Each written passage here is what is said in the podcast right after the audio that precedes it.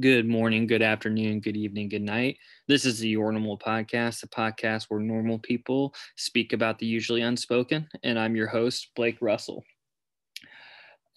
It's a it's a Monday morning here in St. Louis, Missouri. Uh, I'm dragging ass this morning. I uh, my whole body is sore. I knew in the last few weeks I've been I've been telling myself and saying out loud to other people like I'm in awful awful physical shape um, but prior to today, it was only something I was saying, and I, I, didn't really have a full scope for what it meant. But I helped a buddy move two U-Haul trucks full of him and his wife's belongings yesterday, and this morning my entire body is sore. I even have soreness in my like the joints in my fingers, which is a whole new level of soreness I haven't experienced.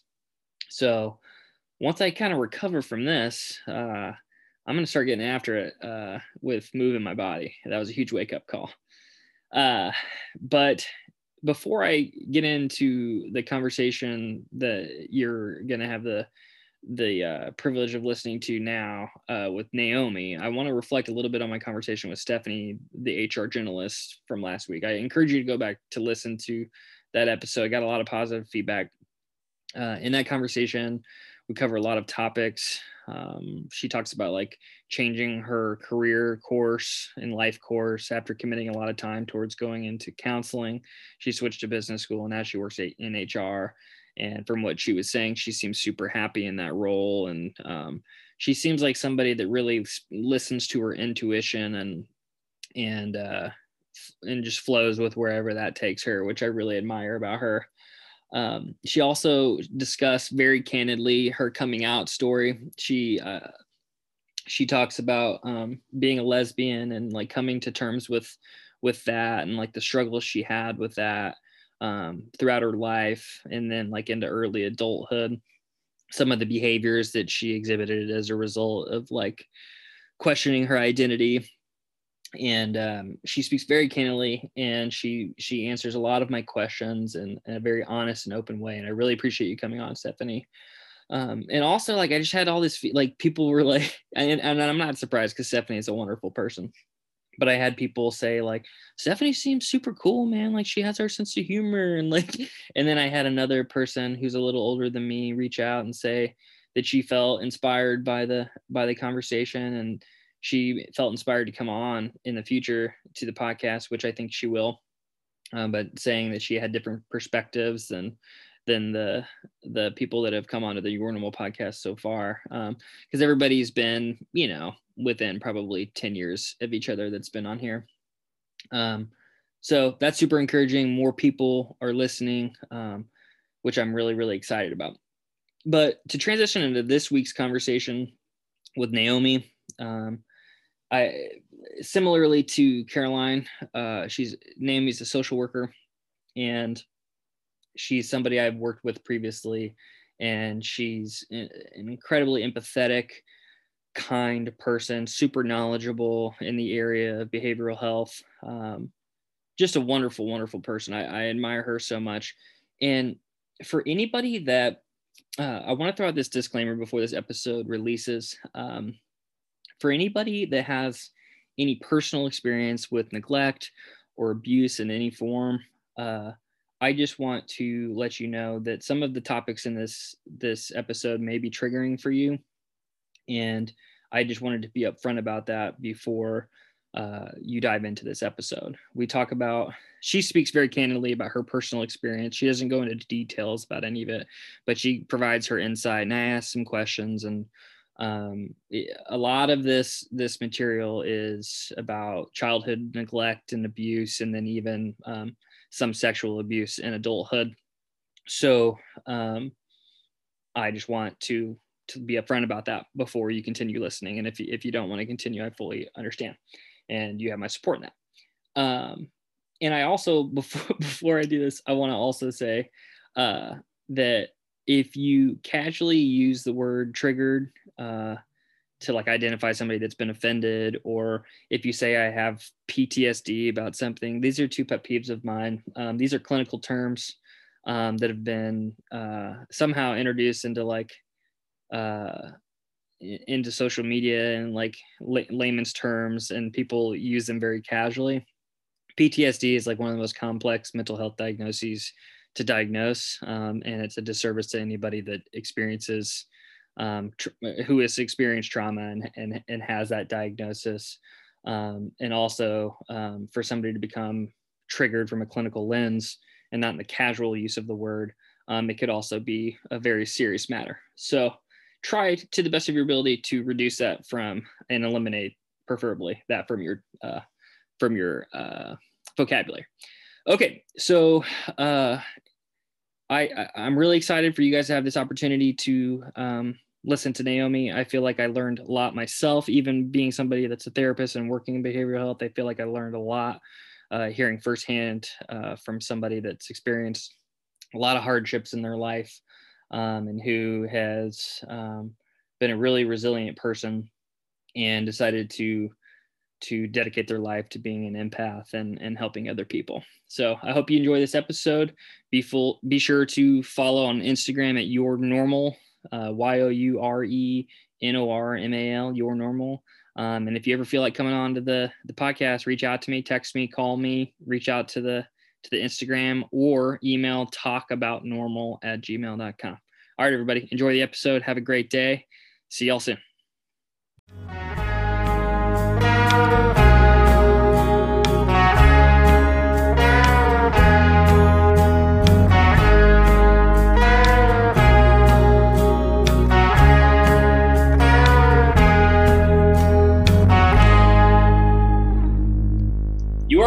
Are back. You are normal. This is your normal podcast, and I'm your host, Blake Russell. It's a Sunday after, actually, it's a Sunday morning, uh, late morning, and it's about 40 degrees, which feels like 80 this week. So thanks for joining us. Um, I'm really excited for today's podcast, but to kind of reflect on uh, the last episode with Adam, my brother. Thanks again for coming on, Adam. We got a lot of good feedback on that. Um, he has an interesting story. If you haven't checked it out yet, I encourage you to go back and listen. Uh, but this week, we all have the pleasure of meeting a really, really wonderful person. I feel honored to know her. Um, she has quite the story, and I'm ready for you guys to hear it. Um, this is a dear, dear friend of mine. She's a social worker here in St. Louis, Missouri. Naomi Denton. Naomi, introduce yourself. Hey, y'all. Um, I'm Naomi. I am a social worker. I have both my bachelor's and my master's in social work. Um, and I've just had, I feel like, an array of experiences in my life and in my work life that's kind of transformed me into the person and the social worker that I am today. Um, I feel like without those things, I probably wouldn't be who I am. Hell yeah. I think uh, I'm so excited for this, Naomi. Uh, Naomi and I talked on the phone for a little bit yesterday, and we've been texting back and forth about this for a while. And if you hear ruckus, sorry, there's a cat in this room. Uh, he's he, he's, he, he's he's been on one this morning, uh, Mr. Dewey. So sorry about that. Uh, but Naomi, we have been we've been prepping for this for probably a couple weeks now. We kind of been playing some phone tag, and I'm I'm happy we're doing it. Um, and just like all our other guests, I had you um, I had you give me five words, a list of five words to identify yourself, and um, I want to start kind of going through that. Okay? okay. So for this first one, I want to start with uh, one that I'm like, whoa, but I also don't really disagree with amateur comedian. Oh my God. Yeah. So listen, I feel like I am always cracking jokes, talking my trash, making people laugh at like work and, you know, just with my friends and family. But I also like did stand up comedy before COVID and like I want to get back into that after like COVID's up and I want to make more time for it. I feel like I've always been funny and I've wanted to like do online stuff, but I've I've just been so busy with like grad school, life, working two jobs. Like I've consistently worked two jobs for like almost 10 years now. Mm-hmm. So, you know, I like to think that I am an amateur comedian because like I said, I just I feel like I know how to make people laugh and I just say things without even like thinking and people are like that's hilarious and I'm like Thank you. uh, for I, I know from personal experience, not only are you hilarious, but you said you are not one that I've ever thought like, I wonder what Naomi's thinking, or I wonder if Naomi's being honest right now. It's so like some of the shit you say, it's just jaw dropping, and I that's one of my favorite things about you because you don't you don't filter anything. You're just No. I just let listen when I have something to say, I'm like, this shit's gonna come out. Like, I don't care who you are. Like, I'll read you, I'll read myself to we're in this. just yeah, just like if you don't like it, take it or leave it. Like I don't care. I'm my unfiltered self. Um, let's go to this next word here. Uh, wait, actually, one last thought about the amateur comedian. Where have you performed? I didn't know this about you. Okay, so I'm from Central Illinois originally. So I actually did stand up comedy in Bloomington, Illinois when I was like living there for a while. Um, and it was crazy because I was like the only girl that got on stage for like the amateur um, open mic night. And so, like, being a woman too, like, I feel like that also makes me want to like do comedy because I feel like it's still a very male dominated place but um you know but i feel like i'm my own person. Like people love to just like compare me to like um margaret cho or amy schumer and i'm like i'm not them. Like I'm my own person. completely different. Like whenever i was blonde and i did it people were like amy schumer and i was like go fuck yourself. Yeah, I mean, I don't know what it is about uh, the world we live in or the culture we live in that every, it's like just everybody wants to compare people and like right Um, I mean, and that's I don't know. We don't need to get into all that, but it's definitely like a, a- an interesting, perplexing phenomenon that's going on right now. Oh. Um, let's go with the next one here. Uh, advocate. Yeah. So I feel like I'm always advocating for social equality and equity. Um, I feel like a big part of being a social worker, which is also in our code of ethics, is advocacy. And um, I feel like there's just so many different causes in the world. Like the thing is, is I think sometimes people think if you're an advocate, you can only be an advocate for one area, but it's like no, like there are so many different things in the world that need advocates. Like you can do it for all sorts of different things. And so I feel like not only do I advocate for these issues that are going on, but I feel like I also advocate for my clients a lot when I'm working and stuff like that. I just feel like that's a huge part of me. Like I know you follow me on social media. Like I'm always like posting stuff and like trying to bring awareness. And I also try to bring awareness, like I said, when I'm in the workplace and like I try to do it in the real life, you know, because there's a lot of people that are like fake about it. But anyways, like, but I just feel like that's a huge, huge like part of who I am. Yeah, I, I like the part that you, to quote you, said some people are fake about it. I think it. I, I think that there's a difference between like posting about it and like, I don't know. I'm kind of a cynic sometimes. Like I think some people like post about it and like want to bring attention to themselves. Like, hey, look at me, I'm a good person. Yeah. Uh, but then there's people that do post about it and then actually put it into practice in real life, and I definitely think you're one of those people. Um, Yeah. And that's part of the why I love you, and I'm I'm like so stoked to be friends with you. Uh, don't tell Sam. Uh, no. uh, okay, let, us go with this next one. Uh, this uh, this next one, food connoisseur. Okay, listen, I'm a Taurus and I love to eat. Sometimes I eat my feelings as a coping mechanism, which is not the best, but I just really love food. I love trying new food. I love cooking. I love baking. I, I love having people over for dinner and cooking for them, like being that hostess. I love just, I don't know, I feel like food is such a love language that it's just like, ah, I just, I love it. So I call myself a food connoisseur because I stay throwing down. Like I'm finna turn little little Debbie into Big Deborah by the time this goes over. I uh, whenever I read that, and then even when I listened to you talk about it just now, I thought about one of the first times we ever spoke, and it was like in the little. We worked at a place called Adapt in Missouri. People listened to a previous podcast, I interviewed Caroline. We worked at the same place. We were all three coworkers. Um, and we were like in a little conference area or like work area in the back of this office building and I was like pretty new, and I was like watching some bullshit training video or something, like bored, like. And then Naomi just came in like a fucking wrecking ball and was like, "Hey man, like what's up? Like blah blah blah. Where are you from?" And like started talking to me before I knew what was happening. I was like, "Me and this person are friends." But you were telling me like about every place within like a one mile radius that I should go get lunch. You were telling me like about places in South City that had these tequila deals with these like burritos, and I was like, okay, and I was like taking mental notes the whole time. Um, but that was that was like one of my first my first memories of ever like meeting you and knowing who you were, and you were talking all about the foods. Yeah, yeah. I feel like especially when people come down to visit like St. Louis, like friends and family, I'm always like, listen, or like even with like coworkers or whatever the case may be, I'm always trying to like find the new places. Like I really, really appreciate mom and pops restaurants. So I try to go and do those more than like chains.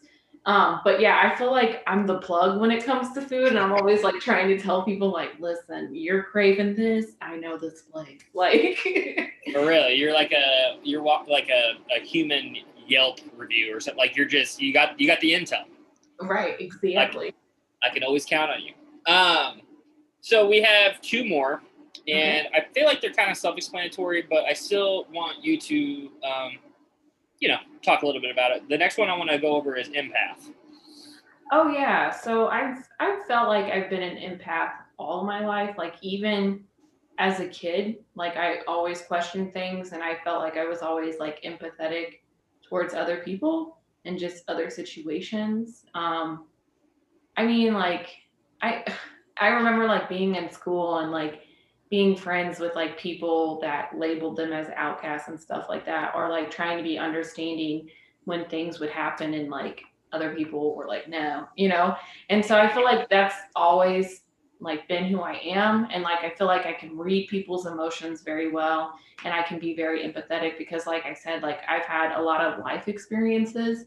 So for me, it's just like, well, who am I to judge? You know, like I would rather be empathetic and empowering to someone than just be sympathetic and are like not care at all, you know? Yeah. Yeah. It, I definitely think what, what I like about what you said is that you, you noticed it in yourself at a very early age. And I was recently talking to somebody, uh, a close friend of mine, and he was like, he was potentially going to get a job at the school district that he, um, he's the school district's talking about hiring him as like a I forget what the title would be. It would be like a social emotional advocate or something, but basically it would be like teaching kids leadership skills and about empathy. And we mm-hmm. got into this long discussion about like who gives a shit if you know how to do algebra if you're not an empathetic person. Like I feel like the world is like uh, getting farther and farther apart from each other, and people are losing empathy, and people are going to their own like kind of silos, and they're they're not wanting to like have anything to do with other people. Uh, but I definitely think it starts when you're young. Like if you if if it's set the foundation when you're young and then you grow up into a person that becomes a social worker and it, you know or whatever. Like I definitely think it starts when we're younger. Which leads to the last one. Oh, go ahead. You have. No, no, I was gonna say like I definitely think it's it starts when you're younger and it's something that's not necessarily taught. So like I'm very surprised that like I was like I've been one. I mean, like I think I've had some family members that I would say are empath or empathetic as well. Um, so I'm like lucky to have seen that. But I think like overall, like it wasn't really like something that was like there was a spotlight on. You know what I'm saying? Yeah. It was more innate than anything, is what you're saying. Yeah. Yeah. That's interesting. Um I would like somebody to do a study on that that's smarter than me and see like what they find out. uh, um, let's like twenty five thousand dollars, and we'll get it started. yeah, let me just let me just walk down to the bank and. Um, so uh, this last one here, it's social worker, but I like talking to people that aren't in our field, whatever you want to call it, behavioral health, mental health field, social work field. Um, I get the I get the impression that um, there is a bit of a misconception about what a social worker is and what they do. I think people might think that like they just like fill people's uh, daily medicine planners or like they they like hold their hand to the doctor. Like I've talked to people and there's just just general misconception. Can you speak a little bit about what it means to be a social worker and a little bit about what you do and the importance of the job in today's society? Yeah, so I think a big part of being a social worker is like I said, um, is being empathetic because we know that like a lot of our clients are coming from different backgrounds, different histories. They're they're experiencing different traumas, different life views than us. And so, even though we may not have those same things, it's really important to be empathetic to their needs and be understanding when they're going through something, right? Because, like, if we're just writing them off and not empowering them or just being sympathetic, like, oh, saying, oh, sorry, like, that's not going to do anything to better themselves. A lot of people also have like this um, view that like social workers are not that great. And I mean, I understand because like there's been um, social workers in different jobs and aspects that have not done their job to what it's supposed to be, right? Like there's standards set by the National Association of Social Work that um, these social workers should be following. They should, you know, and the ethics as well, but it doesn't mean that they do because that's just humans. Like there's fault, you know, like I'm not perfect I'm not saying I'm the best social worker. I'm just saying like knowing my faults, knowing my biases is what keeps me grounded. And I feel like sometimes there is a lot of bias in social workers. There's also this white savior complex as well that happens. Um, or like, you know, people just see us as like caseworkers, the people that fill out, you know, applications for you, food stamps, uh, Medicaid, um, take you to appointments, or, you know, they just see us as someone that sets up transportation or the person that comes and collects your children, you know, takes custody of your kids. So it's just like I feel like those stereotypes are like very big or like they another big stereotype I see a lot is like when people are like coming to us and we're kind of doing like counseling, I guess you would say. And so like they just see us as like the person that like gives that bad advice or is just like, mm-hmm, you know, and it's just mm. like, oh, like that's not it. But like I said, you know, like it's it's taken me years to like develop the tools that I have now. And I'm very proud of those tools I've developed. I'm very proud of the education I've gotten um, to make those tools more developed. I'm proud of the jobs I've worked that's helped me as well. But yeah, there's just a lot, a lot of negative stereotypes in this industry, which I totally understand because there's been people that have not done it as they should. So, hmm. and it's I like everything that you just said, and uh, something I was thinking about for my own experience being a community support specialist at Adapt is like, you know, I I I did that for like a year, and then I moved into like an assess assessor role where I was like diagno- diagnosing people, um, and now I've, I, I'm a therapist, and like I have a lot of fond memories of all my clients throughout that whole kind of span, but a lot of the time I find myself like thinking back on my time as a customer support or not customer community support specialist and i those are like some of the fondest most intimate like relationships that i remember making within my professional life. Um, and i think it's because it, if you if you truly are an empath and you genuinely care about advocating for people when you're when you're kind of like going like when you're when you're going through that with somebody and you're in the helping relationship, it's a, it can be like a humbling experience because, like like we you were saying, like there's this like white savior complex or like it. People might think that you're coming from a position of power or like more ability, but I remember my experience with it was like my favorite thing about it was the idiosyncrasies of the clients, and I was like, oh, these people are these people are fucking people and like they they have their own experiences and like this has led them to where they are and like this is their past and it was very it made it very clear for me being on the front lines like that um, and that's just what I want. I, I, mean, I'm not I'm not telling you anything that you don't know. I'm I'm more speaking to the people that are listening. Like people have um, oftentimes really horrendous like upbringings and like they're doing all that they can and at the end of the day, they still fucking tie their shoes in the morning. They do everything that we do. Um, some people just need the extra support. Um, right. So Naomi is top notch in this field, and um, I think we're all lucky that we're all getting to hear her perspective in this interview. Um, so Naomi, moving on. I don't want to keep tooting your horn. It's getting kind of gross in here. Uh, uh, so I want you to speak a little bit because uh, you when I first met you, you worked a really interesting role uh, oh, with Adapt. So I'm gonna like kind of speak how I remember it, and then you you you tell me how wrong I am. Okay, so I remember you you would go. I think there was like three nursing homes uh, in the St. Louis area that you would frequent um, with clients that were for, what are called forensic clients. So tell the listeners like what is does it mean to be a forensic client, and tell me a little bit about your experience is working that role while obviously keeping like client confidentiality in mind. So my role was I. So what was funny was that I actually was hired as a community support specialist first, right? And when they did that, they gave me a whole bunch of forensic clients on my caseload. So, forensic clients are people who were tried for a crime that they committed, but then when they went to court for it, they were found um, criminally insane or NGRI, which is like the more accepted term because criminally insane can be, you know, pretty like uh, demasculating. Like it's not like prettiest, but like sometimes it's easier to explain that. Like I hate like when I would be in the field doing that job, like sometimes I would have to explain that to the doctors and the nurses because they'd be like, What's NGRI when my patient was hospitalized? And I'm like, you know, but like, hey, everybody's got some learning to do. So um, like I said, I had a lot of forensics just being a community support specialist. And within like three months of me working there, they started giving me the nursing home support which was all my cli- clients were forensic. They were all in psychiatric nursing homes um, in the St. Louis slash like in the St. Louis region. I went to more than just three nursing homes. There was like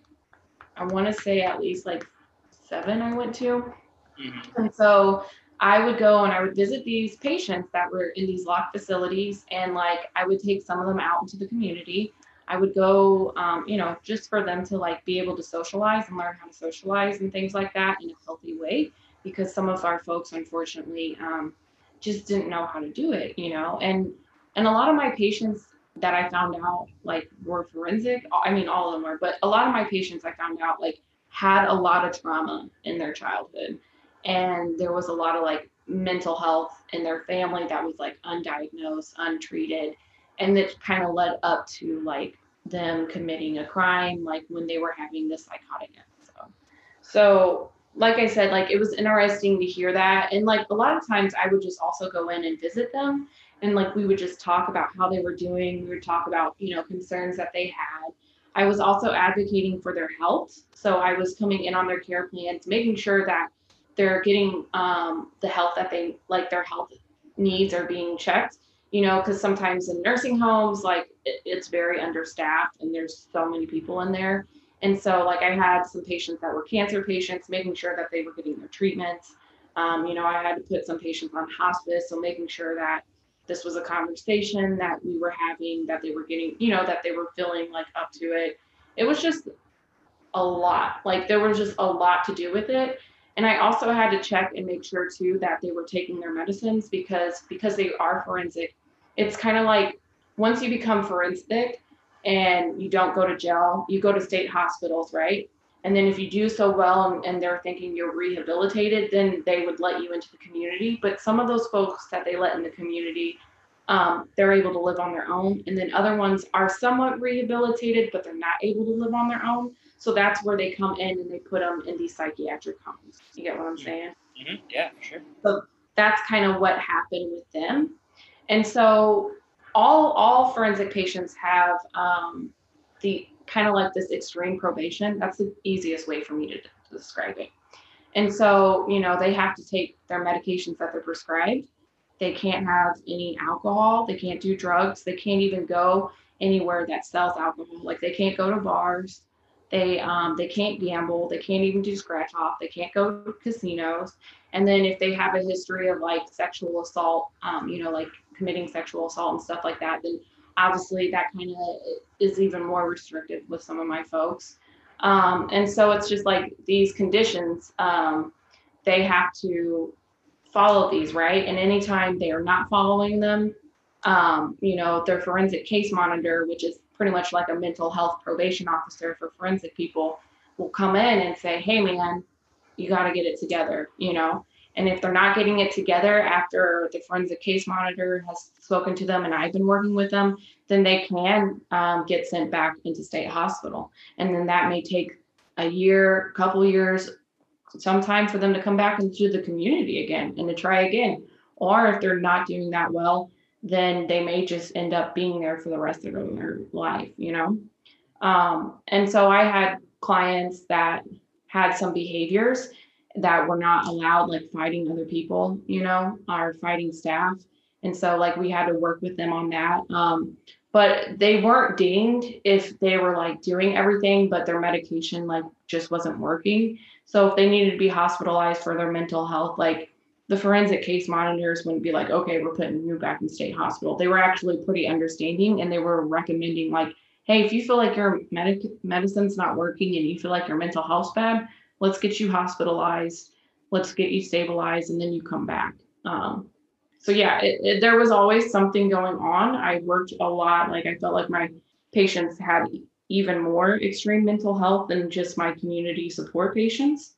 Um, and like I had patients that had really like done some, you know, unsavory things and some crimes that were just like really, really bad. And I had to know these things in order to be aware to look out for any uh, triggers and behaviors in case if they were like getting sick again and they, you know, they need to be hospitalized because it was just like we we want to keep everybody safe, you know. Um, like I had one patient that had like sexually assaulted multiple people in the community, and then he also sexually assaulted people in state hospital, and then he sexually assaulted people in other um, other facilities before he came to this one that I worked with him. And having been a survivor of sexual assault, it was really kind of hard working with him at times because he was definitely always trying to cross boundaries and be very inappropriate with me. Like I seen him masturbating, like he did that in front of me, like he was playing porn, which he was not allowed to have. He would make really disgusting comments. And so, like, I had to put my own trauma and my own bias away, pack that shit up, and not let that like get the best of me. Um, and just be like, okay, this person's sick. This is, you know, things that they're doing. And like with that person, like, you know, I had to get the forensic case monitor involved and we had to set up ways because it got to the point where he was just like so inappropriate that it was just like we would have another staff member come and see him more than me or like I I never seen him in his room. Like I like I said, when I went to look for him in his room and those two incidents happened, I was like, never again. We're done. Um, but like he also had to get medication adjustment and then they also had to put him on like birth control. So like he wouldn't like get erect because they knew like if he got erect and stuff like that, like he could possibly um, do that again because he he had like continuously um, sexually assaulted people. And like I said, he couldn't have porn, but he was having people buy him porn and sneak it into him. And I was just like, my God, you know, but yeah, like I yeah. get it. Like he's smart because he knows he can't do it. So then he's like having other people that can go out in the community because he wasn't allowed out in the community. Um, he was having other people that could be out in the community in this facility, like go get him. He'd be like, hey, you know, because he got some money from a social security check and he'd be like, "Hey, go get that." and you know, like, I mean, it's you know, there's some like you gotta say like you gotta applaud him for trying. Like, you know what I'm saying? Like, mm-hmm. um, but yeah, like I said, it was just a very interesting job. There was always always something going on, and some days I would see as many as like 10 to 15 clients. So, mm, yeah, and I, one, I appreciate I hearing you talk about that. I and even like knowing knowing you number one and like talking to you from a work standpoint at work. I knew you were really like passionate about that job. I know like I know it extended your like it, it, it like overextended you sometimes because of the number of people that you had to see and like kind of the work demands. Um, but I know that you like cared about those clients, and I know that the work you were doing you felt was important. Um, and just hearing you talk about it now, I can tell. Um, it was like a, it, it was kind of, it sounds like it was like a mental, um, I don't want to say game, but like you had to do a lot of mental juggling working that role. Mm-hmm. Um, but a lot of thoughts came up when you were talking just now. One, you had mentioned um, being a survivor of sexual sexual assault yourself. I don't want to I don't want to dive all the way into that yet. I just want to like I want to put that out there because I think that we'll we'll cover that a little bit. Um, but I don't want people to think that I just kind of like move past it because right. we're gonna we're gonna talk about it. Um, You're like what, we don't care going forward. oh, oh yeah, whatever. No. um, so I I had some thoughts when you were talking because you mentioned you know, you you explained very eloquently the um, the meaning of forensic clients and like what these people may or may not have done and like why they're in this position in the first place. And you also mentioned that a lot of these people had like uh, like traumatic experiences in childhood and like kind of some horrendous past and like I, it made me think of when I was working as the community support specialist with Adapt, I remember I was like at a dinner party or a barbecue or something, and I had just started working with a guy that was a sex offender, a former sex offender. He had done something when he was like 20 years old that, you know, is not okay.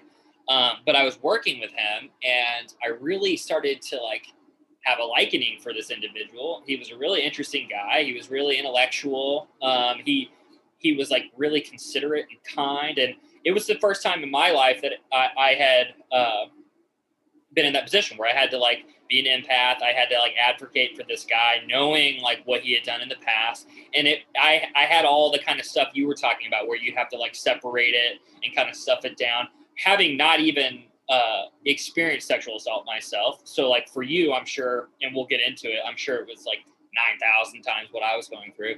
But I remember I was talking about this, and I was trying to explain to people at this barbecue, like that I can separate that and like I can still get to know this guy and I can help him and I can I can honestly like him and I can and I was trying and I was trying to explain that like he had a, like a really fucked up childhood and right. like and who like we don't know enough to know like what goes into that and like and like why somebody might commit an act that he committed and you know and then I was kind of just talking in general about traumatic childhoods and like what it can do to people and what it can present as behaviorally speaking when they're adults.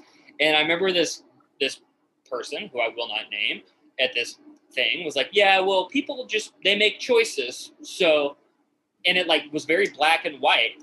And I remember I uh, I looked at was it at a barbecue? No, it's oh, nobody. It's nobody that you know. I don't think. Okay, uh, like I could I could see one of her past coworkers saying some shit like that. Like fuck, fuck all that. Uh, yeah.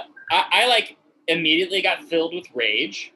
Um, like rage. I felt rage, and I, I looked at Sam, uh, my girlfriend, and I remember her looking at me, and we had like this unspoken like, we got to get the fuck out of here right now, and I just got out of there. Um, and the reason I bring that up, I I just it just goes into what we were talking about earlier. Like people need to like people need to think more critically and people need to think with more empathy. Like I'm not I'm not advocating for somebody committing sex crimes. That's a horrendous act. That's horrible.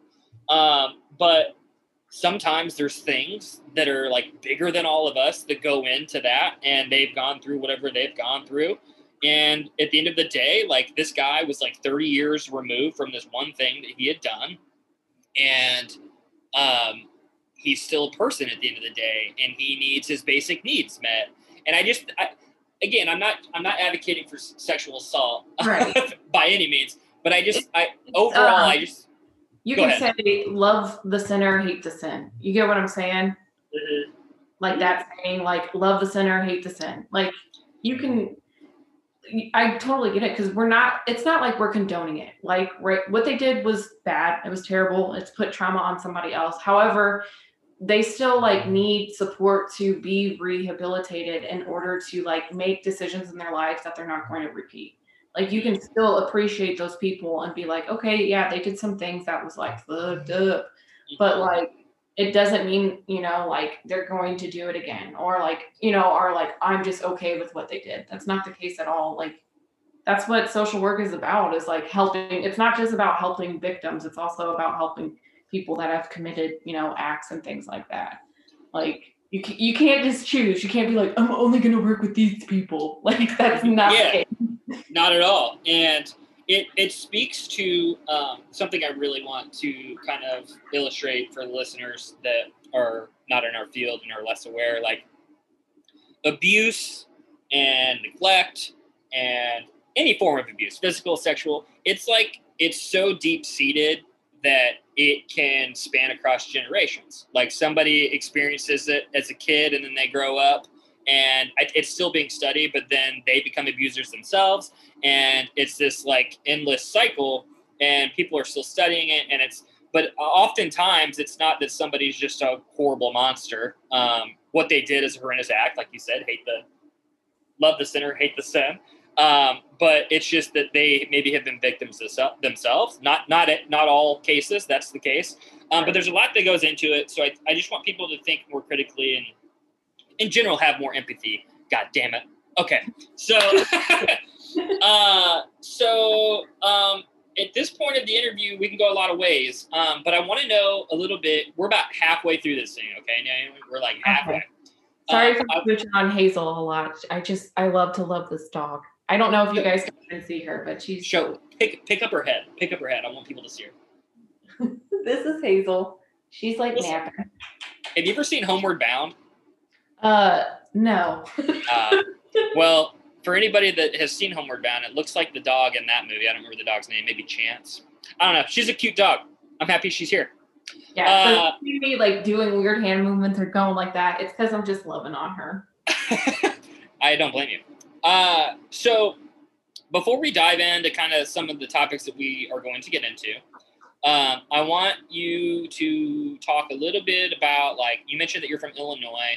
Talk a little bit about where you're from, and then um, you can kind of go into whatever you want to go into from there. I'm from Illinois. No, just no. So I'm from Central Illinois. I'm originally um, from Decatur, Illinois, which is like very much central. Um, like 45 minutes away from Springfield, the capital. Um, so I'm from there. It's very um, a weird. It's it's not weird. That's that's my opinion. That's my bias. So Central Illinois has like a mix of both conservatives and Democrats. So I think that kind of like reflects how people respond to different things in that area. I feel like there's almost more conservative so like for me having grown up in this like conservative area i always felt out of place especially because like um, both of my parents were um, addicts so both of my parents are alcoholics and they actually met in rehab and my mom was addicted to not only alcohol but other drugs as well.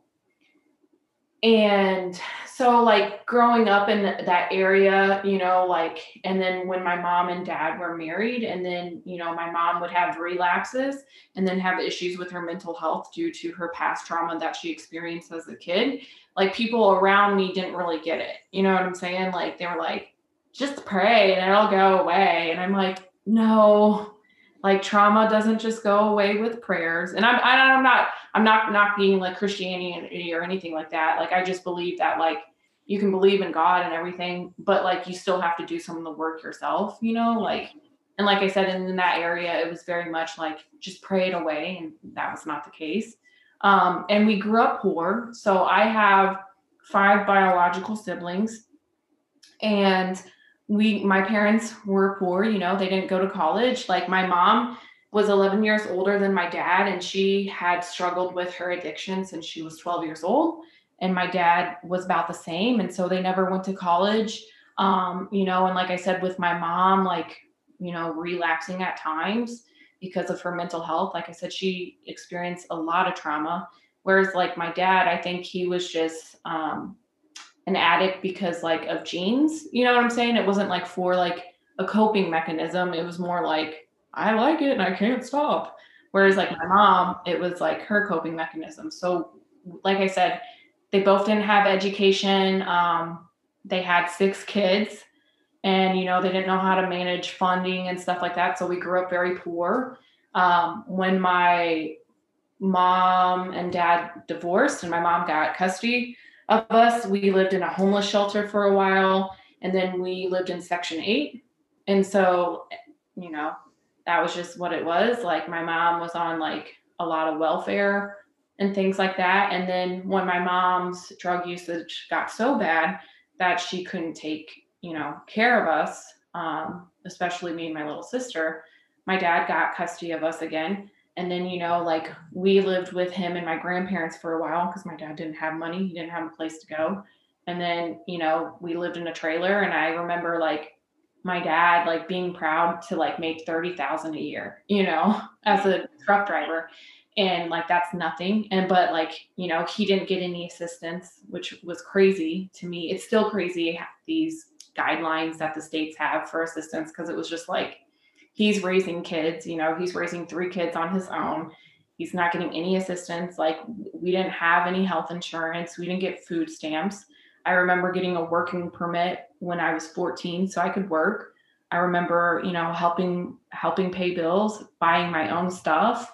Um, you know, like I had to be very independent and like very much an adult, even though I was like 15, 16. I remember being 16 and going to school full time, being in honor society, being in the top 10 of my class with my grades, taking care of my little sister, babysitting my two cousins, and then working at least 20 to 30 hours a week. Jesus Christ. Yeah.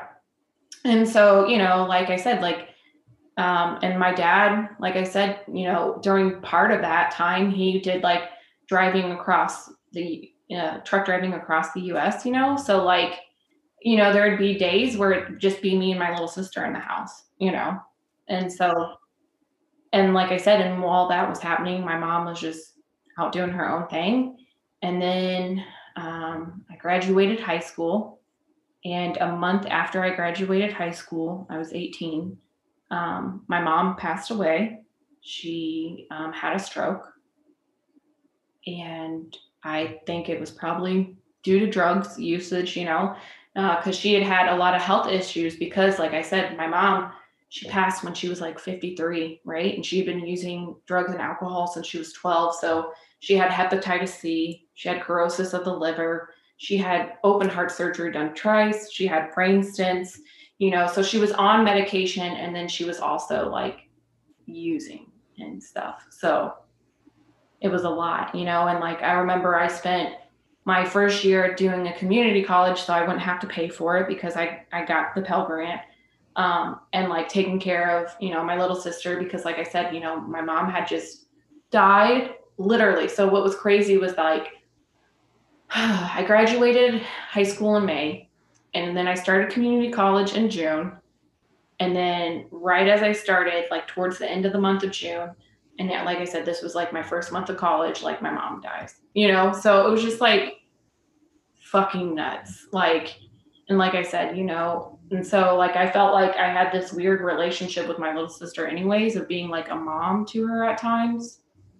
And then, like, you know, like my dad he's sober and he's been sober for over 30 some years but i think sometimes he still has like that mentality to like get addicted hi hazel um, to get addicted to things. Like he's i mean like he gets addicted to sugar and smoking cigarettes and gambling and stuff like that. So like even though he's sober sometimes i think he still like has that dry drunk. And like my dad's not the best with emotions you know? So like seeing that and then having you know some other siblings um, struggle with their substance use. I have one sister that's sober now um, and you know my siblings struggling with their mental health along with me because like i said you know our, our family was poor and uh, um, you know like my mom was abusive and um, things and my dad was like very verbally abusive as well like because they just didn't know how to parent you know and like I said, I think they they love us in our own way, but you know, I also think they struggled with showing it. Like my dad's now is a lot better about things because he's older, but he still like has a temper, and so like sometimes I feel like I can go to him, and other times I can't. You know, and and I feel like that's just that's what it's going to be. That's how it's going to be, and so I feel like all of those circumstances is what made me into the social worker and the person I am today, right?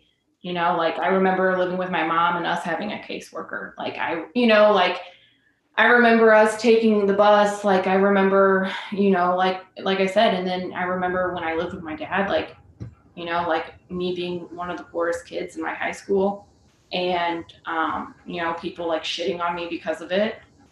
And like, you know, I think about other clients that have had a similar upbringing to, like mine. And that you know have then still been in the cycle of poverty and then have you know turned to substance abuse and other coping mechanisms. And it's like i could have easily done that too. I could have easily been that person. I don't know why. I mean maybe my resiliency is what caused me to not go down that path um, me wanting something different but i could have easily. I mean you look at it like both of my parents are addicts like what? I that's like a 99% chance I could have been one, you know, like easily. How did you how did you cope? Like like good ways, bad ways? Like how do you I mean have you reflected on that? Um, so I struggled with anxiety and PTSD really badly, and I still have these diagnoses now that I have to keep in check. I see a therapist, I take medicine, I do hope I do really good coping mechanisms now, like deep breathing, meditations, grounding techniques, exercising, just stuff like that. But when I was a kid, you know, um, we didn't have resources to therapy. And like, you know, like my dad's side of the family was kind of against medicine, you know, um, and things like that. Like we didn't go to the doctors unless if, you know, we absolutely had to. So as a kid, I had, and as a teenager, I had fucking terrible, terrible anxiety because it was unmanaged, untreated. And I would try to like, you know, walk, go on walks. I remember trying to go on walks at night, um, you know, trying to read, but because I didn't understand what was going on, I thought I was crazy. And I remember I seen this guy that lived like down the street from us, and he was a therapist. I remember um, Mr. Moore, like he gave me three free therapy because he knew like I had been through a lot of shit and we did EMDR as well. But I didn't get into that until I was 17, 18, you know? And then when my mom finally died at 18, then I finally made the choice to try an SSRI for my mental health. And then I started doing um, therapy through college because they had free therapists at college. So that's what I did. But I mean, like, the first year that my mom died, like, I so I was like struggling with it.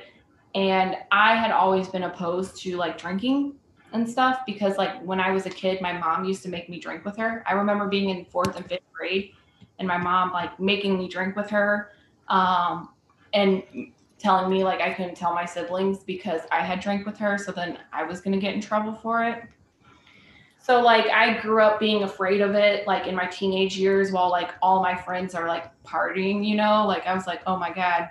So then when she died, like I got like I started drinking, but it wasn't like out of hand. It wasn't like I was doing it every day, but I just noticed I didn't like it because I blacked out a couple times on SSRIs with that, right? And there was a couple times where it was just like I was crying and screaming the entire time because it was just like what the fuck do you do with this trauma? Like, mm-hmm. how do you mourn somebody that has already been dead to you because of their actions and stuff like that? Like, before my mom passed, I hadn't seen her for four years. So the last time I seen her, I was 14. I had to make that decision that, like, I wasn't going to see her again because she kept using and then blaming her usage on us, her kids, and her relapse and stuff. And it was too much for me that I was like, I can't fucking do this. And I was 14. Like, I don't think any 14 year old should have to make that fucking decision. I don't care yeah. who you are. Like, that's, and I look back at that and I'm like, wow. Like, you know what I'm saying? Um, so, like I said, like, that has all made me who I am today. I think what is interesting about what you said, and I think people should realize, is that it is a possibility to mourn somebody that's still living, and that this entire situation that you're describing is like a prime example of how that could be. Like you made the decision, like this is not okay for me anymore. Like I can't do this anymore. Um, and you just like mentally kind of turn that. Would you say it's just like you kind of turn a switch? Like it's not like you didn't like you know you didn't have love for your mom, but you just kind of turned the switch that like okay, this I'm separating myself from this now. Yeah, and you were four, I, and you were 14. I stopped making phone calls. Um, I stopped visiting her.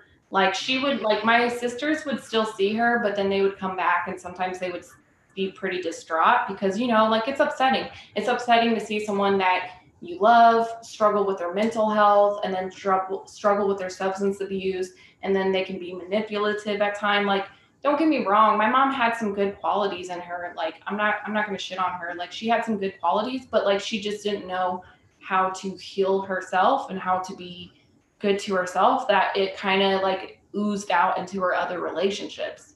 And for me i was like i can't do this. So it was just it was very much like that's it. I'm done with phone calls. I'm done seeing you. If you're coming to see my sisters i'm out. I'm not coming to see you on holidays. Like it was very much i had to like put in boundaries, but very, very, very, very harsh boundaries. Like, like I had to cold turkey that bad boy. And that's what I do now, even as an adult, when I have, you know, people that aren't good for me and I know they're not, like I put in those boundaries and I'm like, all right, we're done. We're done. I, I think too, what, what is kind of perplexing, um, I don't have firsthand experience um, with, um, at least to the extent that you're describing with like trauma related to like my parents and their behaviors. Um, but what's interesting to me is I would be willing to bet that you have a ton of really positive memories about your mom too. Um, and I think that, that that probably contributes a lot to why it's so fucking difficult to create boundaries like you did. Because I bet you could list off like boom, boom, boom, boom, boom, all the positive stuff, along with all the stuff that you're describing as traumatic um, would you say that that is like fair? What I'm saying? Oh yeah, absolutely. And I think that's why I struggled because like, you know, like me and my mom, like we did a lot of cool shit. Like my mom was funny. My mom was loving at, you know, when she could be. You know, I remember like us like skipping school to hang out. Like my mom would take us out to lunch, you know, like we would just skip school and stay home with her. Like I remember Christmas being like one of her favorite holidays, and my mom is actually Czechoslovakian. Mm. And her, so what's funny is that like her grandparents or great grandparents immigrated to the US before the country split up. And so, like, you know, like we did some Christmas traditions like St. Nick, you know, um, things like that like it was just like I like I remember those like things and that's why it was it and that's why I think I even struggle now is like because I feel like I really love this person. I love them with my whole heart like and to me like even as an adult like the more and more I get older the more and more I'm like you know what? My mom loved me. She just didn't know how to love. But when I was a kid and a teenager it was like I love this woman. This woman doesn't love me. This woman loves substances over me like why? What have i done wrong to not deserve your love?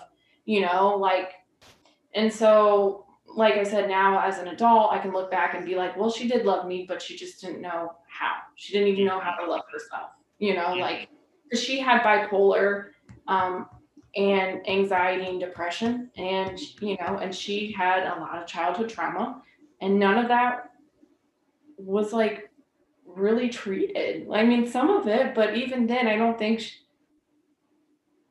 even then, I don't think she was like wholeheartedly in it. You get what I'm saying? Like, cause I remember her going to rehab and like going to like the, you know, the mental health ward, but like, I don't, I don't believe it was always so treated.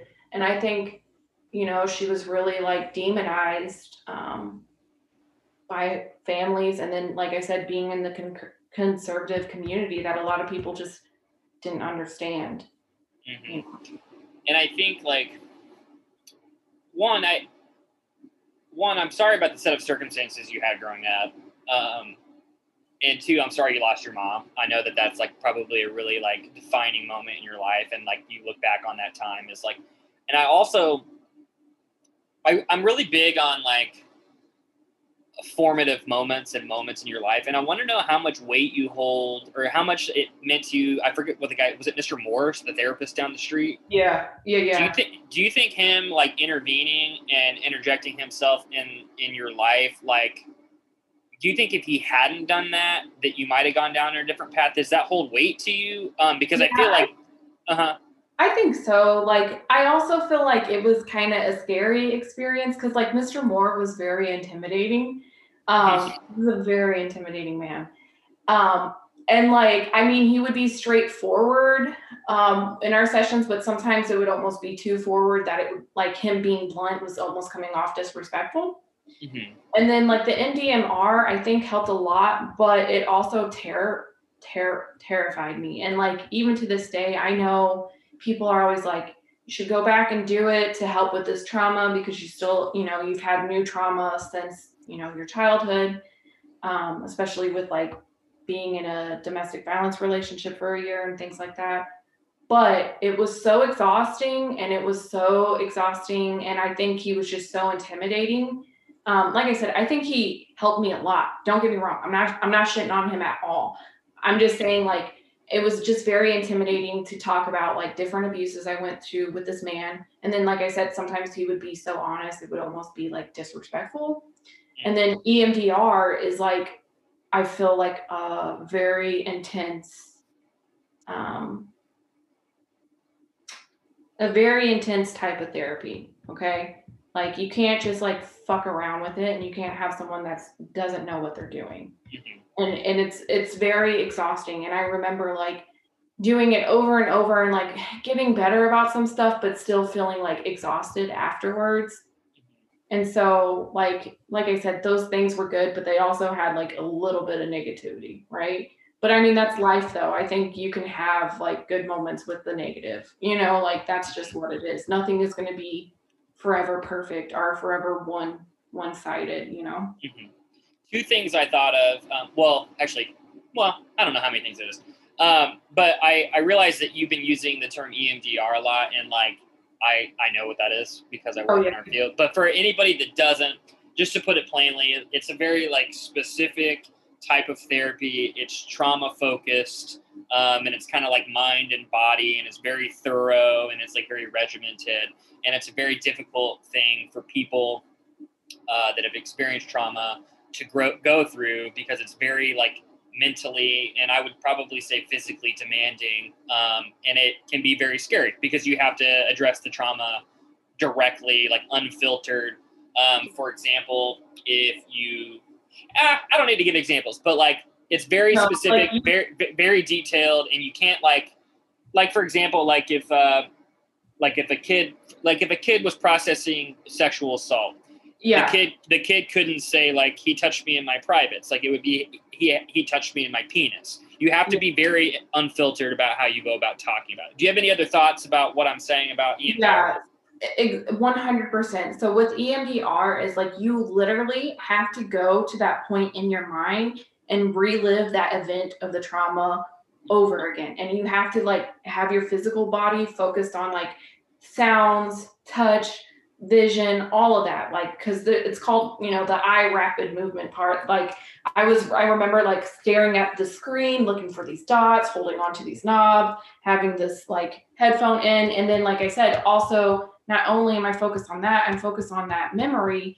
And that memory is like very uncomfortable. And you know i'm having like a panic attack while focusing on it but it's supposed to like help you get to the point where you can think about it and you don't have you know that that strong hold that strong connection to it. But it was just you know for me it was it was it was it was emotionally physically very rough. I'm I'm glad I did it. I'm glad I experienced it because I think that did like really get my shit into gear.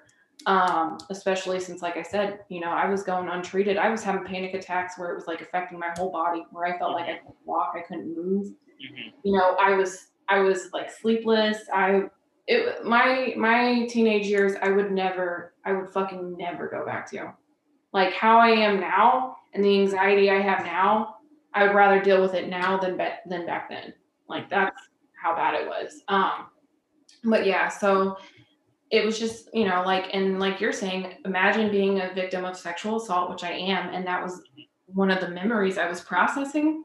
To have to like be in that headspace, and you're doing this for like an hour, right? Because that's how most EMDR sessions are, like anywhere from 45 minutes to an hour. So you're doing this, and then I'm doing this at least like an hour once a week for multiple fucking weeks. Like it's just exhausting. And and and, and like in that hour, you can go through it multiple times. It's not just do it once. It's it's multiple. It's because then you do it they stop. What's your anxiety level? Okay, take deep breath. Let's do it again. You know, like it's, it's very re- it's very very regimented. Yeah. And um, I one like I love you for coming on, Naomi, and I love this isn't the end by any means. Uh, okay. I just want to take a second. Um, Let's like, this shit up. Shut the fuck up, Naomi. I got shit to do. Uh, no. uh, I just, I just want to take a second because we've we've covered a lot, and it's a lot of um, I want to say heavy material, and it's very personal to you, and you spoke about it very candidly, and I appreciate you doing that. Um, and something that like even before we started this podcast, I'm going to toot your horn here, so be ready. When you sent me your five, when you sent me your five words, I read them. I was like, oh yeah, that makes sense. But a word I would add, and you you mentioned it earlier, is resilient. Knowing the circumstances you've gone through, you're like one of the most resilient people I know, and I think that you, um, I don't know, I just want to say that to you because sometimes people don't say things out loud uh, that they think, and I wanted to say that to you. Uh, but another thing, um, when I was thinking about, I keep fucking forgetting his name, Mr. Morris or Mr. Moore. Mr. Moore, M O R E. Mm-hmm. The kind of the kind of one of the themes of this podcast in general that I'm doing is to have people say out loud things that is aren't normally said out loud and for people to hear it and then make them feel more connected and then encourage other people to say things out loud. Um, what I thought of when you were talking about Mr. Moore and like that you do you do find it significant that he like reached out and intervened, but at the same time, it like you were kind of describing it wasn't a good fit. He was very direct and like it just didn't it didn't really work out the way like it could have. It it made me think that like it's still important like if you're going through something um, or you've experienced something to like still seek treatment. Like say things out loud tell people what you're going through. Don't internalize it because even if you like say it out loud and then you start to get treatment like like you said like it wasn't a good fit right? But you had started that process and then it turned into you trying an ssri and like you did this and this and this. But you start you got that ball rolling. So for anyone listening like i know it can be a daunting task to like reach out to somebody or start that process but as soon as you like flip the switch and you get it going that's gonna like that's gonna result in you um, getting hopefully to a position that you can like uh, treat whatever it is that you're going through. Um, but I want to, we got like maybe 15, 20 minutes here, Naomi. Um, uh, but like you mentioned, you mentioned being a survivor of sexual assault. I, I want you to like talk as much or as little about that as you want, or if you feel like you've talked enough about it, by all means. Um, yeah. And for anybody that's listening, if you have experienced uh, something like that, like this is uh, a, a, trigger warning, um, and I want to like just say like I don't know how far extensive Naomi's going to want to talk about this, um, but just be aware. Don't worry, so, I won't get into the nitty gritty. cool. So um, just speak to that, like how it's affected you, um, as much or as little as you'd like. Yeah. Mm-hmm. So I'm a sexual assault survivor. Um, the first time I was assaulted was when I was a kid. Mm-hmm. Um, when I was living with my mom. I was 12. was by her boyfriend on my birthday. So now I hate my birthdays just because of that. Mm-hmm. Um, and then as I went to college, I was um, sexually assaulted in college. There was like, I was drunk. I was saying no, whatever happens. And then um, I was in a domestic violence relationship where he not only, you know, emotionally, verbally, financially and physically abused me. He also sexually abused me. And then, um, you know, even as an adult in recent years, um, I've been sexually assaulted, you know, like, and you would think, like, oh, yeah, like that's not going to happen to you, like, after this happens. And, like, I always, like, I don't feel, em- I don't feel embarrassed talking about it. I get mad because people are like, well, you've been sexually assaulted, like, more than three times in your life like maybe you're just lying or maybe it's something you're doing and it's like no like having learned about it doing therapy like the people that perpetrate that do these things they can sense when someone has been assaulted right? They can sense that because they can uh, sense that that person's having those flight or fleet moments but doesn't really know what to do because they're you know they're either frozen or they're like fleeing away right? Because like we're used to this and we're not used to this but like this is something that's familiar that we felt before. So then we're like like i said like i mean even in my adulthood like since i like uh, left my ex and you know left college and got my master's like i went on a date with this guy from tinder and he assaulted me. And then I got assaulted in an Uber um, car ride home on my birthday in Memphis like two years ago. So like this shit happens. Unfortunately, it's not like I'm not choosing. It's not like I'm not fighting back. But I also know like when I have fought back, then like they've not only assaulted me physically, sexually, but then physically as well. And like unfortunately, like this is just something that happens. And like it's not like I was asking for it. It's not like when I went on this date with this person for the first time, like, you know, I knew this was going to happen, or I dressed like this, or like when I was in the Uber car, like, or when I was dating that person, or like as a kid. It, this is something that I never asked for. It's just something I've experienced. And this is just a part of my journey. And though it sucks, it sucks being a survivor. I'm glad that I have survived. Like, and I'm glad that I've been able to, you know, talk about this with other people. I've been able to um, do presentations and stuff like that um, at SIUE, my alma mater for my undergrad. Um, you know, like I'm, I'm glad I've been able to raise awareness with um, my trials and tribulations, just because I think it's something important, and I, and I, I feel like when you're it's this a this is not really talked about but in education when they are talking about it in college like in you know like if you're doing psychology sociology therapy whatever in these courses when they talk about abuse and trauma i feel like they don't really talk about how people that experience this once are more likely to be re-abused and re-experience it you know um, and like i said i had to go to therapy like i and with therapy like i had to find a couple different therapists before i finally found the one that i was like this is it like this shoe fits shout out to my therapist laura holt. She's the fucking best. But like you know what i'm saying? Like i had to do it and like going to therapy working through it doing my cbt stuff. And then um you know like i said like you know she brought information to me that like like i said this is not normally discussed. Like people think like you just get raped one time and that's it and then you're done. And it's like but that's not always the case. Like this can continuously happen to people. Like i've known other people in my life um, friends family etc that you know they've been victims of sexual assault and it's happened more than once to them so i i just believe there's probably is more research out there than what there was like 10 years ago but i feel like there's still not enough and like i said i feel like this is a big caveat that's not being taught in these courses that like this can happen again. And like I said, and I and I just feel like having been a survivor of it, you know, like I said, I get so pissed off and like people blame me and try to be like, you're doing something to cause this to happen. It's like, no, I'm not. Like, yeah. like I said, like my me and my therapist talking, like hers ex- breaking that shit down. Like these perpetrators that are going out and doing this stuff can identify when people have. Like I don't I don't know if it's like they can smell blood. Like I don't know. Like, but, but, but for some reason, like that, I believe that's true. Like I really do believe that they can sense.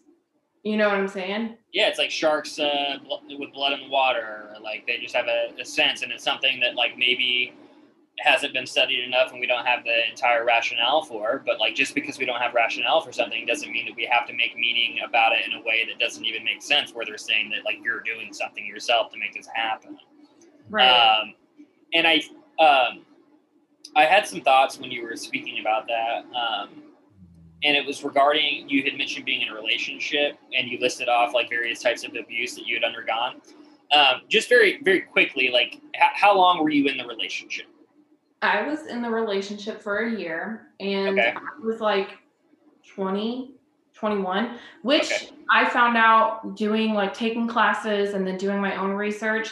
The likelihood for like women to experience like um, IPV or domestic violence is typically between the ages of 14 and 26. So I was very much in that that age group, like the one that was like more likely, right? And I'm and like they they what is it? I think they've come up with statistics that at least like one fourth of women experience it in their lifetime, if not more. That's just reported cases. Right. So it makes sense that like if the statistics are so high, right? And like I grew up and I seen, you know, other people around me in abusive relationships. Like my mom used to beat the shit out of my dad. My dad never Mm-hmm. beat her, thank God. But my mom would beat the shit out of him. And then my mom had boyfriends that beat the shit out of her. And then I had an older sister that was in a, you know, a relationship where the guy did the same thing. It makes sense that like I'm seeing all this stuff that then because of my environment, my nature and nurturing all of that, all of that stuff then gets stuck in here. And it makes sense that like, oh, why I would date someone that would do the same thing. Because like Mhm. I've seen it. It was normalized. And like I'm not I'm not saying like go be in an abusive relationship if you've seen it or if you experience it. I'm not saying that. I'm just saying it makes sense for me why I was more likely to end up in that. You get what I'm saying? Totally. It makes total, total sense. Um, and I, I have two thoughts. Well, one's a question and one is a thought.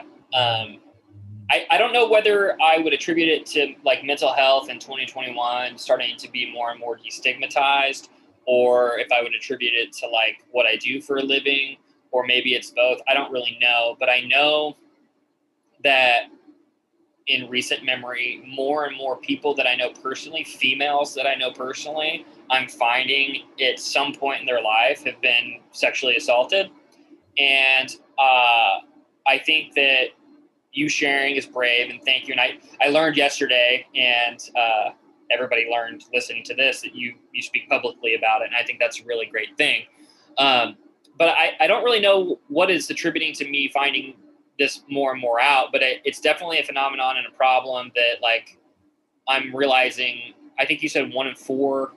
Uh, If not higher, right? it's probably higher. That is what I'm getting. Like it's probably higher, and that's a fucking horrific uh, realization. 20, 2019, the CDC did a research finding, right? They found, they did some research, and in their research, they found this that the women that had died, like had been murdered, 55, 55% of the women that had been murdered in the US that year was related to domestic violence.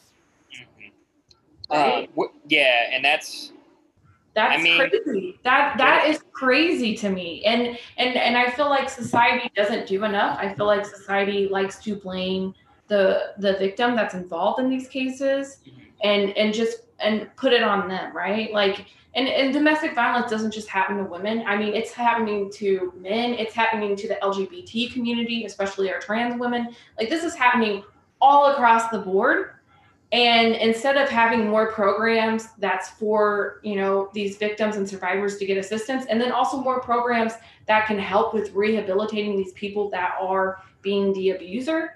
We're not doing anything about it. And it's like what the fuck? And then they're like i don't know why murders keep going up. I don't know why stuff keeps happening. And i'm like because you guys are not funding anything. You're not doing anything. And then when this is brought up in the news the first thing people do is blame these survivors these victims. When i left my ex, I had to go to court five times to get a restraining order against him because he refused to show up except for the fifth time. And the court kept allowing it. They kept saying, well, he needs to speak his side, he needs to speak his view, he needs to have his thing. And I'm all for that. But I had pictures of of the abuse that he had done to me, like the marks and scars that I still have now. I had witnesses for when he had choked me in public. Okay. I had text messages, I had Facebook messages, I had to change my phone number, uh, everything. I had, I, and I had also um, pictures of property damage he had done. I had all of this evidence stacked the fuck up.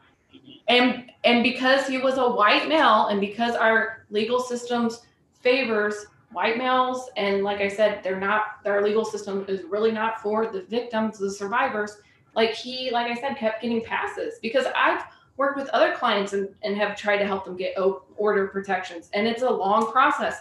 And i've and when it comes to clients that have been gay or of some other sexuality man it's even longer if not impossible for them to get order protections. It's just crazy. Like it's just crazy how that works. And that's my huge, like, passionate caveat that, like, there just needs to be more done in this because it's affecting everybody. And this is a systemic issue that is not going away anytime soon.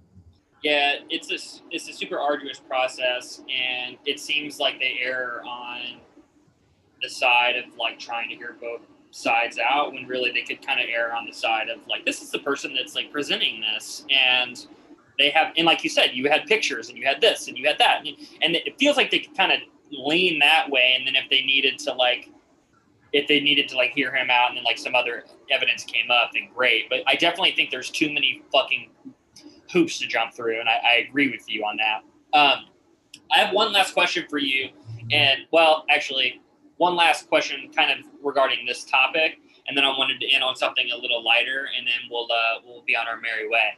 Uh, but you had mentioned you were in the relationship for a year, and I, in my work, I've I've worked with domestic violence, and intimate partner violence, sexual abuse victims, um, frequently females, females most of the time. In my experience, I, have worked with like single moms and stuff that have undergone that, and I'll have these sessions with people and I want I want you to like not only educate the listeners, but maybe you can provide some insight for me too. Okay, so I I can like I can do all the the, the micro skills that I know in therapy, and I can talk to these women, um, most of the time women in my personal experience working with them, about like, and we can talk about what's going on logically, right? Like when like yeah, this is bad, this is bad, this is bad, and like they can it's a super logical thought process and they're they have an awareness that they should not be in the relationship they shouldn't uh, allow this person to be in their life but then like it's like a cycle and then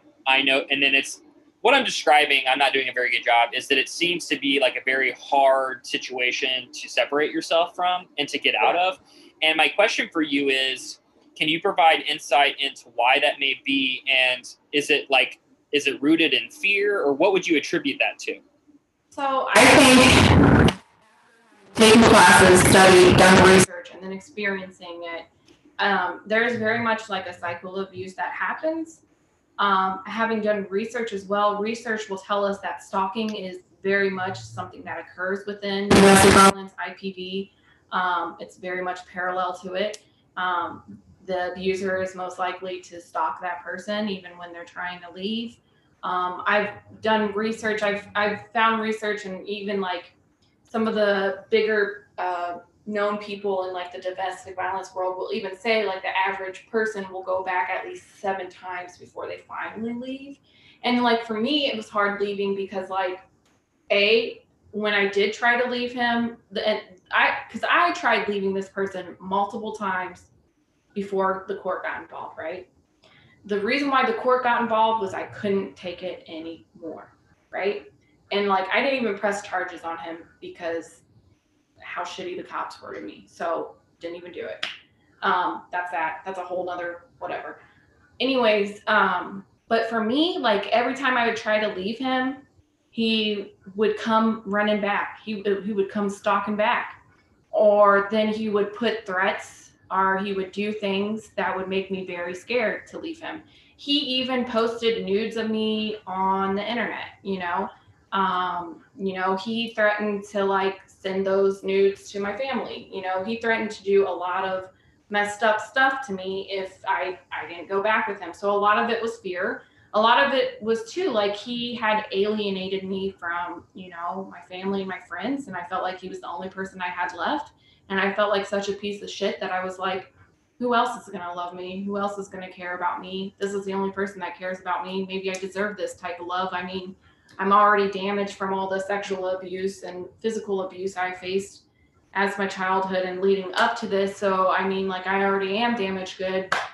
You know, nobody's going to want me. He's right. No one's going to want somebody like this. I have mental health. I have these experiences. Like, nobody's going to care and so it was just like a lot of that as well was just like because once you get to the point where it's like they take away your connections your resources you feel like you're just trapped you know like he would steal my car it, was my fucking car and he would steal my car steal my house keys steal my bus pass and if i wanted to go to school i would have to walk eight and a half miles one way and eight and a half miles back. I remember walking that shit in the snow trying to go to class because I was so serious about getting my bachelor's degree and so serious about getting my education.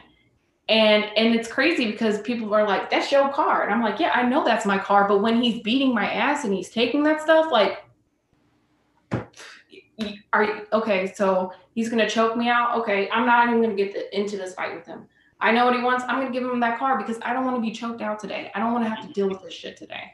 So, like I said, you know, and I I believe that's why people struggle to get out is because of the threats of violence, the fear, and the stalking that happens. Like I said, like once you leave that person, you'd be surprised how quickly they pop up, how they're watching you, how they have other people watching you for them, how they're making different profiles on Facebook. Like this person has like over 20 some profiles made on Facebook that I have blocked. And he makes new profiles on Facebook all the time.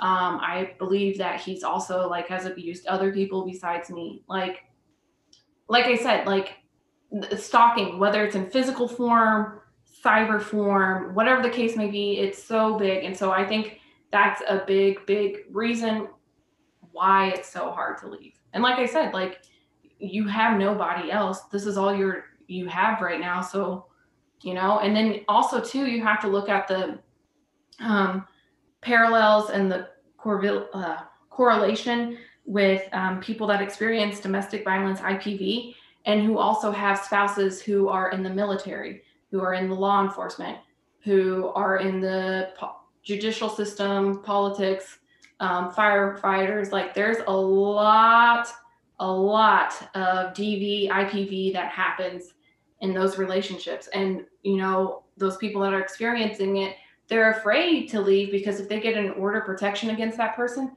that person can't use a gun anymore. That like so when I got my order protection, he couldn't use a gun for three years. So imagine if I'm a wife to a police officer and that's his job and he has to use the, you know, a gun. And then I'm leaving him and I get that order of protection, he loses his job. And then what happens to me? Then what happens to me? Like, you know what I'm saying? Like, yeah, our, like imagine us having kids together. I'm not working because he won't let me work. I leave him, he can't work. That means nobody has any funds how is he going to pay child support? How is he going to support? How is he going to support me and these kids in the divorce? You know, like there's there's a lot a lot of equations to it.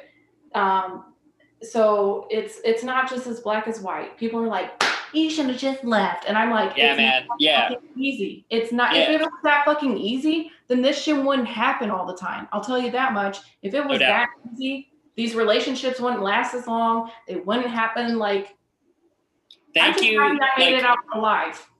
thank you a million times over for explaining that, especially the way you just did. Like, and I, that's what I was going to get at. Like, I think that a lot of people look at it like, why the fuck don't they just walk out the door and like go get their own place and like, and it's not that fucking easy, especially in 2021 with all the social media accounts that you're talking about and the psychological warfare that can happen like that. And when I was listening to you describe it, I was thinking about it like kind of, I, I went into this like symbolic way of thinking about it. And it was like what you were describing, it, it the way I was receiving it, it sounded like it's a super lonely place that you're in when you're going through that. And it reminded me of like you're in this fucking deep, just murky, muddy fucking hole wall, where, where all this shit's happening to you, and you know, you know it's happening to you, and it's fucking terrible. And you know, at the top of the the top of the hole, it's like quote unquote normal, and like you know that like if you get up there, then like there's better things ahead. But by the time you get up there, you're muddy and you're fucking you're you're bruised and battered, and, and like you were saying, like who would want me at that point? And you just decide to stay fucking down there, and it and it's because it's like you're comfortable in what's like comfortable at that time, which is being abused. And like you said, like it's easier to just like not even confront it because then if you confront it, then who knows what the fuck's gonna happen. So Naomi, thank you for sharing that. Um, and honestly, like educating me and probably educating our listeners. Um, so thank you. Um, I we're we're coming up on like a little over an hour. I think we're like hour fifteen or something like that. I want to ask you a very important question. I uh, I noticed on your Facebook you had your cover photo is the Ber- Bernie Sanders uh, sitting with his coat and the gloves, and um, I want to know one, what was your favorite Bernie Sanders meme during that day or that week? And two, will will there be a better meme in 2021? Okay, first and foremost, probably one of my favorite ones of him in the chair was probably when it was like, oh my God, and it was like waiting for sitting alone at the table, waiting for your friends to come. And I was like, yeah, I've been there so many times. But there was just so many good ones. Like, there was like, you voted for these people. Like, and I was just like, ah, like it it was so good. But when I seen him sitting in this old style like wicker chair with like that's like famous in like the 70s photos because it looks very much like a like a crown seat, you know, and like yeah. everybody's parents took pictures in that in the 70s. I was like, this is it for me. This is this is right. Do I think there will be a better meme? Uh yeah, I think so. Like I think memes are always developing. I would love to be a meme sometime. Like that's just funny to me. I think I think there will always be something going on, um, but I definitely think it'll hold its little like torch. I think it'll definitely be like one that goes down in meme history. I think so too. Like it'll be like, you know, I remember the old VH1 like countdowns and like the best ofs and all that of like the music industry. I think that eventually, like 2040 or something, we're gonna have like the best memes of the 2000 2000s, 2010s, 2000, and I think it's gonna it's going to withstand the test of time. I do. Um, my personal favorite was uh, when somebody. The internet's like the most wonderful place that's gonna like kill us all, basically. But like while it's happening, we're gonna be able to like enjoy it. Uh, somebody like superimposed the Bernie Sanders going like this with the gloves. Uh, over Patrick Swayze in the movie Ghost, where it's like a really sensual like oh, oh, uh, scene with uh, I can't think of the word when you're the pottery. Like what's it called yeah, when you're doing the like spinny? It's just I don't know what it's pottery. You ain't gotta be specific. Yeah, yeah, but yeah, it's, it's, we ain't we ain't doing all that. Bernie Sanders has his arms around Demi Moore, and it's like super sexual and like I just, if you haven't seen it, Google it, use the internet, look it up. It's a really splendid situation. Um, Naomi, we're kind of at the end of our, our time here, and I don't want it to feel like I, I went straight from you sharing everything you shared to like a super light topic. So, do you have any thoughts about any final thoughts about what we were talking about, or any final thoughts in general before we end this thing? Self care is really important, y'all. Um, like I said, in order to be able to be, you know, sane and, and working in a field that can be retriggering and have a lot of its trauma its own. I got to have boundaries I, and I got to recognize those. I got to really um, put them down and enforce them. I got to recognize my biases and work through that shit. Um, therapy is great. Like I said, it, it's like kissing a toad, you know, maybe a couple times and then, you know, like then you'll find that Prince Charming, whatever. Um, Self care is a big thing when you're not in therapy and if you're not taking medication or whatever, doing things that's going to recharge you, make you feel good. I love getting my nails done. Okay. This shit's popping all the time. Like, I, I love taking bubble baths. I like walking. I like cuddling with Hazel. Um, you know, things like that. Like I, I make a big self, sorry, Hazel, to wake you up. I make a big self care list, you know, and I do those things because I know it's going to make me feel good and I know it's going to help me out. So just remember that healing takes time. You're you're not on any, you know, like time span. You do it within your own time and to give yourself love and like I said, put in boundaries and do self-care. Hell yeah. And last thought that I have and last thing we'll talk about, I want you to talk directly to our St. Louis peeps. Where should people eat? Okay, first and foremost, let's talk about, let's get into it. If you like a good deli sandwich, Blues City Deli, that's that's okay. They got this one called the Big Tommy, delicious. You like Mexican food? I got three top-notch places. Um, Dos Reyes on Hampton, beautiful. They got this corn um, elote. It's oh my god. Um, let's see, taco and ice cream joint on Cherokee. They have so many different ice cream flavors, so good. They have $1 tacos on Tuesdays. They have great margaritas. They got these street fries out of this world. Tower Tacos has the best mole sauce in the whole city. Um, if you like some some burger, some greasy ass burger, go to the dam. You're not gonna be disappointed. Our um, City Park Grill. Um, let's see. If you like ice cream, Clementine's is where that shit is at. Woo! Yeah, yeah. Yeah. I'm like, take my body, Lord, every time I go there. Uh, sushi AI, best all you can eat sushi specials on Sundays. It's $30 for two people. And um, ours just 15 if you're by yourself. And then they have the lunch special every day and the evening special, all you can eat, $12.99, $15.99. Okay. I'm done. I'm out. I'm I gave y'all a list of good ass food. Yeah, don't say don't say that this podcast didn't give you anything, okay? Because we just got Right. you all the places to eat. If All right, y'all Naomi. bigger than a Snickers, that ain't me. That wasn't me. uh, thanks for coming on, dude. Um, it's like almost twelve o'clock. It's Sunday. Go enjoy your day. Um, oh, yeah. Appreciate. I'll talk to you soon. Okay. Okay. Love you.